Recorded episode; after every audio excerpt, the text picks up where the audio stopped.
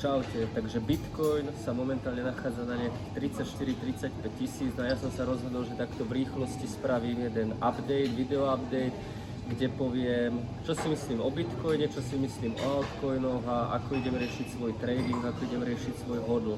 Ako vidíte, tak nachádzam sa v netradičných priestoroch, pretože momentálne sme s týmom na Finviku v Bratislave, takže úplne v rýchlosti. Ak sa pozrieme na Bitcoin, tak on vlastne robil range medzi 24 až 30 tisíc a ten range sme robili zhruba pol roka. To znamená, že bolo úplne jasné, že ak príde nejaký tvrdý pohyb, tak ten tvrdý pohyb bude mať grády. Hej. Či by to bolo dole, tak ten prepad by bol brutálny, či by to bolo hore, tak tá pumpa by bola brutálna. A prišiel druhý scenár, prišiel, prišli vlastne rasty.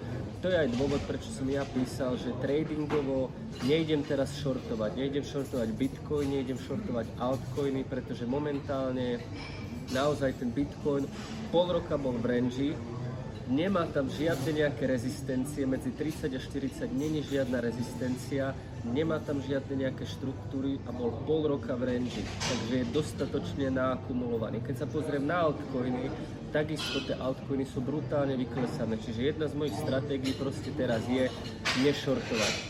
Takisto, keď sa pozriem na graf Bitcoinu, tak najbližšia rezistencia okolo 39 až 40 tisíc. To je nejaké miesto, kde by som ja, dajme tomu, uzavrel longy a kde by som začal čakať. Uh, aktuálne, ako sa idem staviať k tradingu Bitcoinu a krypta?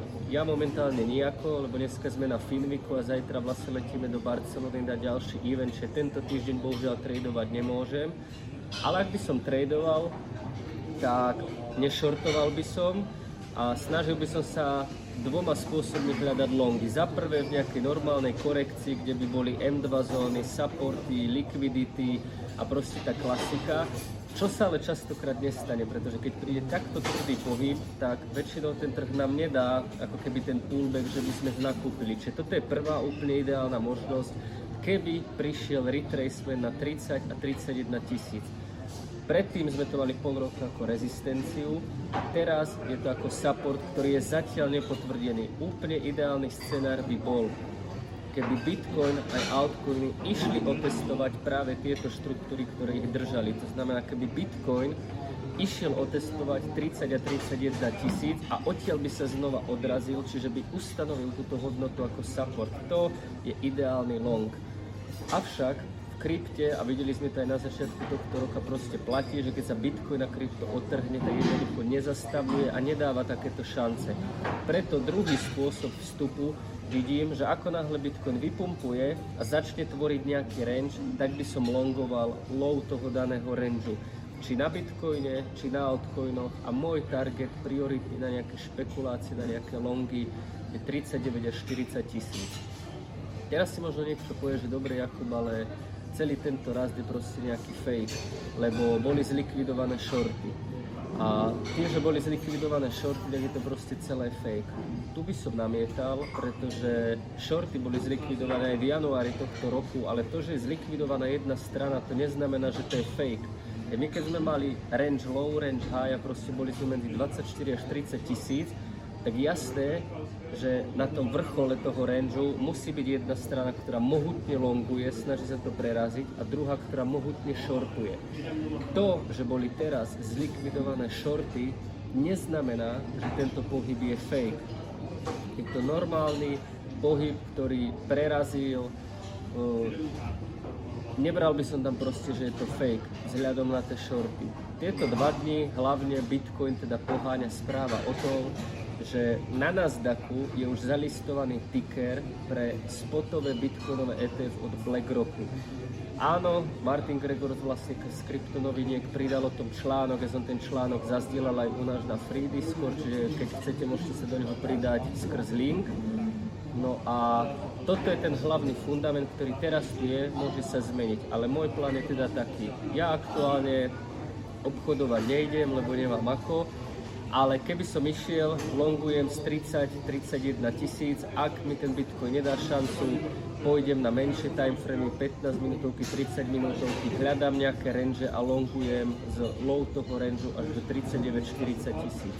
To isté altcoin. No a čo sa týka hodlu, tak samozrejme, ja som minulý týždeň dával proste scenár, že proste fakt altcoiny boli brutálne vyklesané, že sa oplatí niečo nakúpiť, oplatí sa spriemerovať ceny a presne som pripravoval na tento scenár.